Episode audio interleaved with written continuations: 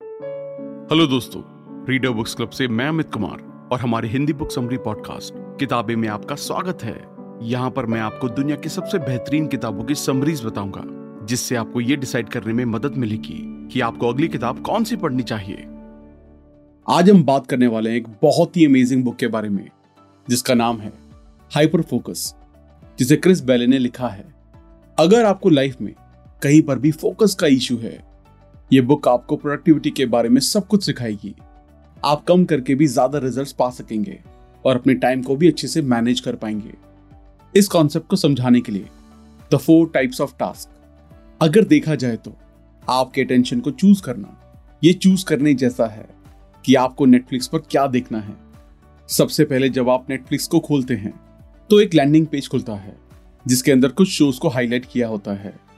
ये जो पेज है सड़क के कांटे की तरह है। इस पर जाने के बाद आपको दो नहीं, बल्कि हज़ारों रास्ते मिलेंगे, जिनमें से कुछ पर जाकर आप एंटरटेन होंगे। कुछ पर जाकर आपको खुशी मिलेगी और कुछ रास्ते आपको कुछ नया सिखाएँगे। ये डिसाइड करना कि अपने टेंशन को कहाँ पर लगाना है, वो भी इसी तरह के कांटों को रिप्रेजेंट करता है। आपके पास फोकस करने के लिए अनगिनत चीज़ें हैं, लेकिन उनमें से किस पर फोकस करना है, वो आपके ऊपर है। जब आप अपने आसपास देखते हैं कि आप किन किन चीज़ों पर फोकस कर सकते हैं तो वो एक बहुत बड़ा नंबर निकल कर आता है। अपनी अटेंशन को सबसे ज़रूरी चीज़ों पर लगाना और फिर उस अटेंशन को बनाए रखना, ये काफ़ी परिणामी डिसीज़न होता है। यहाँ पर हम चार तरह के कामों के बारे में बात करेंगे।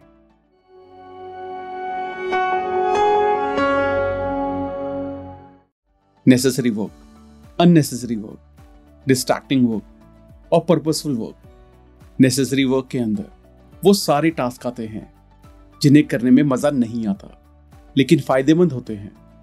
टीम मीटिंग्स और आपके बजट्स की बातें, सब इसी में आता है। ज़्यादातर हमें इस काम को करने के लिए अपने आप को पुश करना पड़ता है। अननेसेसरी वर्क के अंदर, वो सारे टास्क आते हैं, जिन्हें करने में मज़ा भी नहीं आता और फ़ायदा भी नहीं होता। जैसे आपके टेबल्स पर पड़े पेपर्स को ठीक से रखना या अपने कंप्यूटर की फाइल्स को मैनेज करना। अननेसेसरी काम पर समय लगाने से हम बिज़ी तो हो जाते हैं, लेकिन ये बिज़ी रहना फ़ायदेमंद नहीं होता, क्योंकि इससे हमें ज़्यादा कुछ नहीं मिलता। ये वाली जो बिजीनेस है, वो एक तरीके का आलसपन ही है। डिस्ट्रैक्टिंग वर्क से हमें मज़ा तो आता है, लेकिन कुछ फ़ायदा नहीं होता। ये एक अनप्रोडक्टिव काम है। इसके अंदर सोशल मीडिया न्यूज़ वेबसाइट और भी दूसरे तरीके के डिस्ट्रैक्शन आते हैं। जिनसे हमें कुछ फ़ायदा नहीं मिलता। जितने अच्छे तरीके से आप अपने अटेंशन को मैनेज कर पाएँगे, उतना कम टाइम आप इन चीज़ों पर बिताएँगे। पर्पसफुल वर्क के अंदर वो टास्क आते हैं, जो करने के लिए हमें धरती पर भेजा जाता है। ये वो काम होते हैं, जिनसे हम सबसे ज़्यादा इंपैक्ट क्रिएट कर पाते हैं। इस कैटेगरी वाले कामों के लिए आपको ज़्यादा ब्रेन पावर की भी ज़रूरत होती है, और ज़्यादातर इन कामों में हम दूसरे लोगों से अच्छे होते हैं। एक एक्टर का सबसे पर्पसफुल काम हो सकता है रिहर्स करना और परफॉर्म करना। एक फाइनेंशियल एडवाइजर का पर्पसफुल काम होता है इन्वेस्टमेंट्स कराना और अपने क्लाइंट से बातचीत करना। जो इंसान प्रोडक्टिव होता है, वो अपना ज़्यादा समय नेसेसरी वर्क और पर्पसफुल वर्क में बिताता है। यहाँ पर हम आपको अपनी प्रोडक्टिविटी को बेहतर करने के लिए एक टिप देते हैं। अपने सारे कामों को इन चार कैटेगरीज में बांट लें। इस सिंपल काम से आपको पता चल जाएगा कि आपके काम में इंपॉर्टेंट क्या है।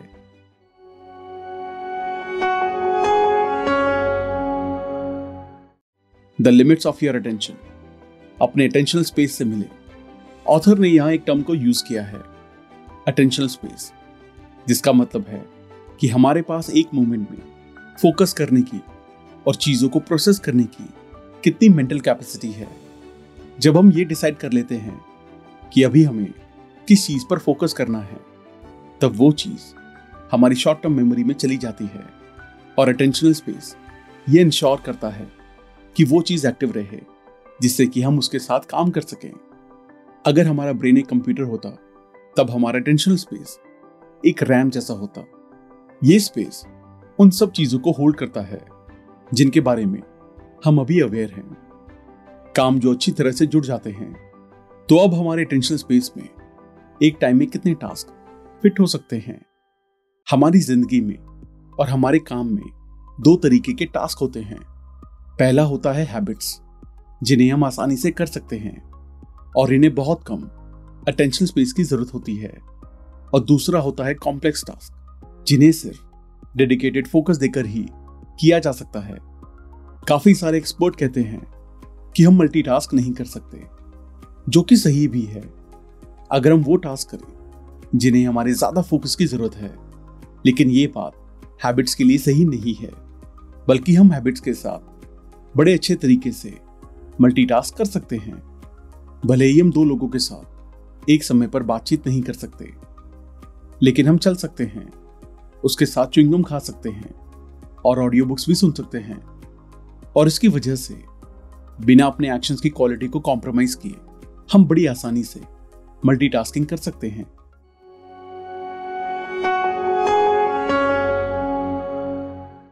अटेंशन ओवरलोड क्या आपके साथ कभी ऐसा हुआ है? कि आप किचन में गए और आपको ये याद नहीं आ रहा है कि आप क्यों आए थे? अगर ऐसा होता है तो चांसेस हैं कि आप अटेंशन ओवरलोड के ट्रैप में फंस गए होंगे। उस समय आपने अपने अटेंशन स्पेस को काफ़ी सारी चीज़ों से भर दिया होगा। बैकग्राउंड में जो टीवी शो चल रहा था रैंडम थॉट्स और ब्लॉग जो आपने अभी पढ़ा था, और इसकी वजह से आपके पास अपने ओरिजिनल इंटेंशन के लिए स्पेस ही नहीं बचा।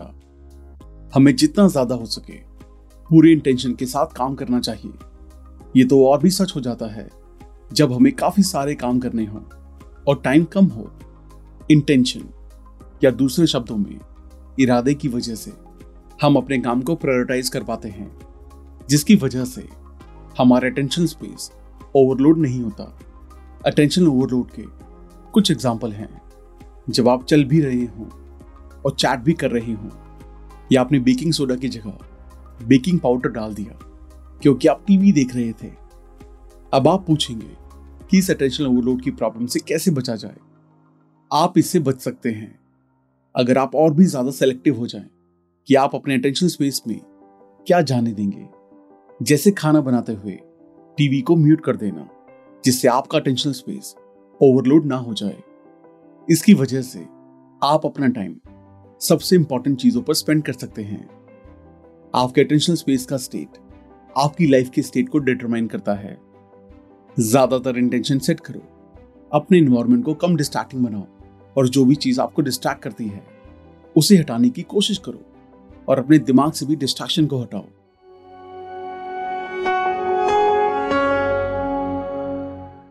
The power of hyper focus hyper focus क्या है? वो दिन याद करें जिस दिन आप बहुत प्रोडक्टिव थे, जिस दिन आपने काफ़ी कुछ अकम्प्लिश किया था चांसेस हैं आपके साथ उस दिन कुछ चीज़ें हुई होंगी।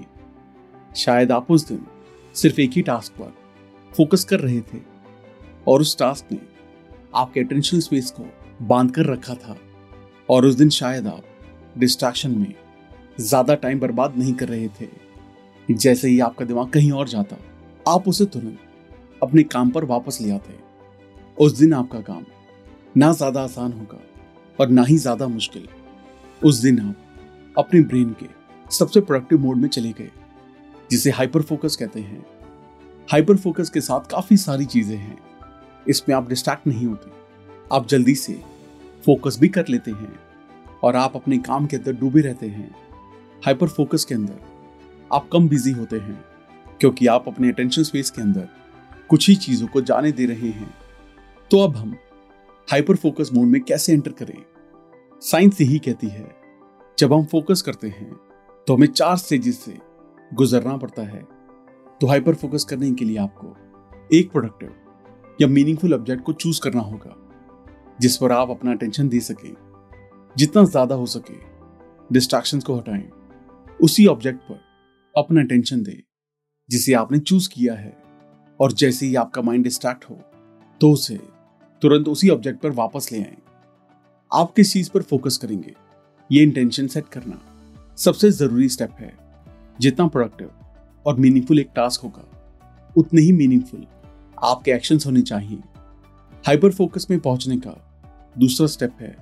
जितना ज़्यादा से ज़्यादा हो सके, उतने एक्सटर्नल और इंटरनल डिस्ट्रैक्शंस को हटाएँ। क्या आपको पता है कि काम करते वक्त आप डिस्ट्रैक्ट क्यों हो जाते हैं?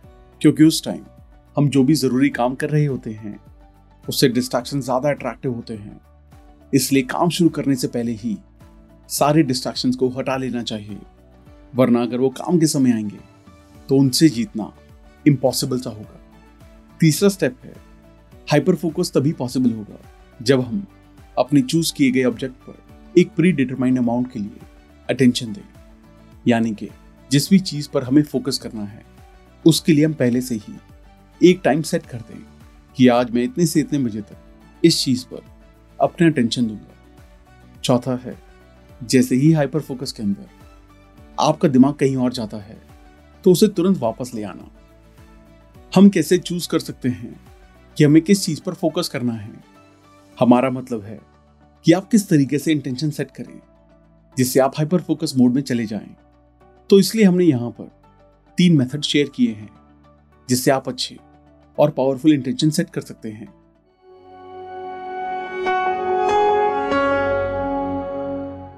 The rule of three rule of three का मतलब है कि दिन की शुरुआत में ऐसी तीन चीज़ें चूज़ करें, जिन्हें आप दिन के खत्म होने से पहले पूरा देखना चाहते हैं। इस लिस्ट के अंदर दिन के सबसे इंपॉर्टेंट काम आने चाहिए।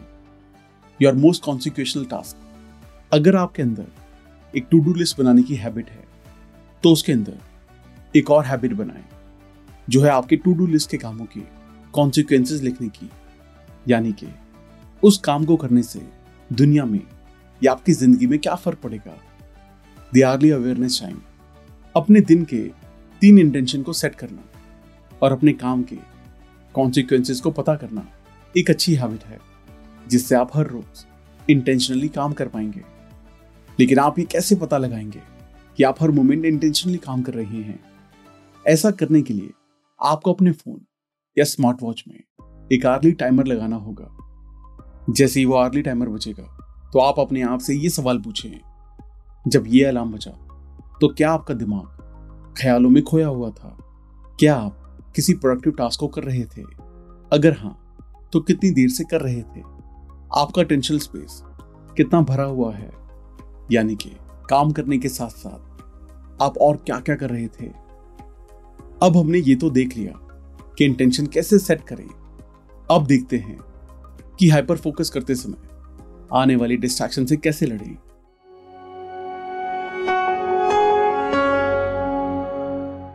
टीमिंग डिस्ट्रैक्शंस चार तरह के डिस्ट्रैक्शन पहले हमने देखा था कि चार तरह के वर्क टास्क होते हैं प्रोडक्टिव टास्क जो या तो नेसेसरी होते हैं या पर्पसफुल और अनप्रोडक्टिव टास्क जो या तो अननेसेसरी होते हैं या डिस्ट्रैक्टिंग तो अब हम यहाँ डिस्ट्रैक्टिंग टास्क को देखने वाले हैं।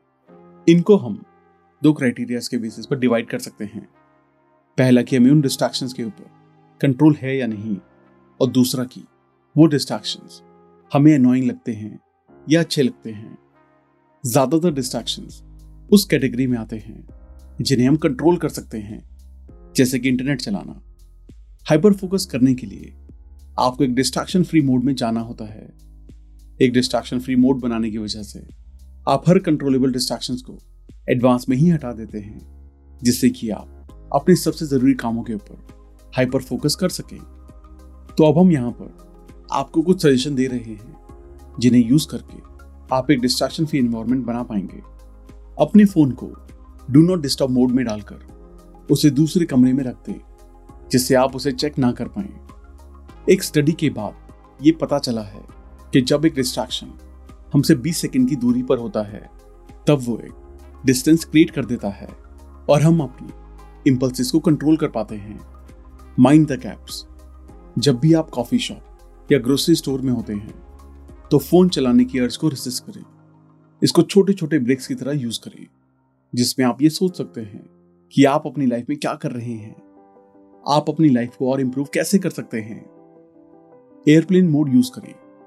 कोई भी ज़रूरी काम करते समय या किसी के साथ कॉफ़ी पीते समय अपने फ़ोन को एयरप्लेन मोड पर डाल दें।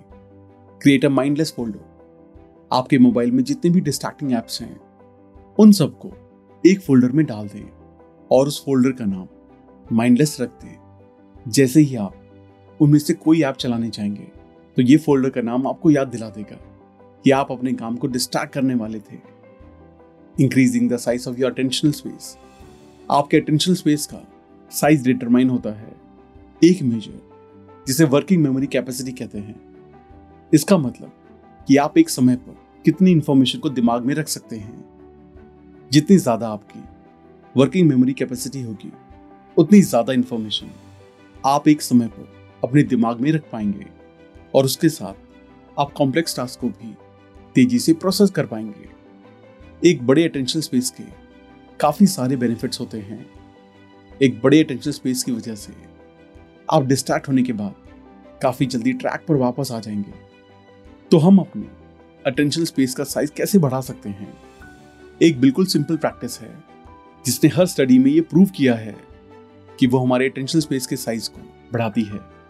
और वो प्रैक्टिस है मेडिटेशन मेडिटेशन एक बहुत सिंपल टेक्निक है। ब्रीदिंग मेडिटेशन में हम अपनी सांसों पर फोकस करते हैं कि वो कौन से एंड से जा रही हैं और कौन से एंड से आ रही हैं और भी बहुत कुछ। सांसों पर फोकस करना आपके पूरे टेंशन स्पेस को कंज्यूम नहीं करता और आपका दिमाग दूसरे ख्यालों में खो जाता है। और वही तो पॉइंट है। हर बार जब आप अपने भटके हुए दिमाग को अपनी सांसों पर वापस लाते हैं तो आप अपने अटेंशन पर अपना कंट्रोल बढ़ाते हैं। मेडिटेशन काफ़ी सिंपल टेक्निक है। कहीं भी अपनी आँखें बंद करके बैठ जाएँ और अपनी सांसों पर फोकस करें। लेकिन सिर्फ़ मेडिटेशन ही एक टूल नहीं है, जिससे आपका टेंशन स्पेस बढ़ सकता है। एक और टेक्निक है, जिससे आपका टेंशन स्पेस बढ़ सकता है। और उसे माइंडफुलनेस कहते हैं। माइंडफुलनेस का मतलब है कॉन्शियस होना, कि आपके दिमाग में क्या चल रहा है। यहाँ पर एक स्टेटमेंट है, जो थोड़ी अटपटी लग सकती है, कि आप कभी नहाए ही नहीं हैं। आप पानी के नीचे खड़े तो हो जाते हैं, लेकिन आपका ध्यान हमेशा कहीं और होता है, कभी ऑफ़िस में तो कभी कहीं और। आप माइंडफुलनेस में एक डेली टास्क को चूज़ करते हैं, जो आपकी सारी अटेंशन नहीं लेती है। और आप उसी टास्क के एक्सपीरियंस के साथ इंटेंशनली एक दो मिनट तक रहते हैं और धीरे धीरे इसको बढ़ाते रहते हैं। आज का एपिसोड सुनने के लिए धन्यवाद। और अगर आपको ये एपिसोड पसंद आया हो तो अपनी फेवरेट पॉडकास्ट ऐप पे ज़रूर सब्सक्राइब करना। फिर मिलेंगे एक और नई किताब के साथ।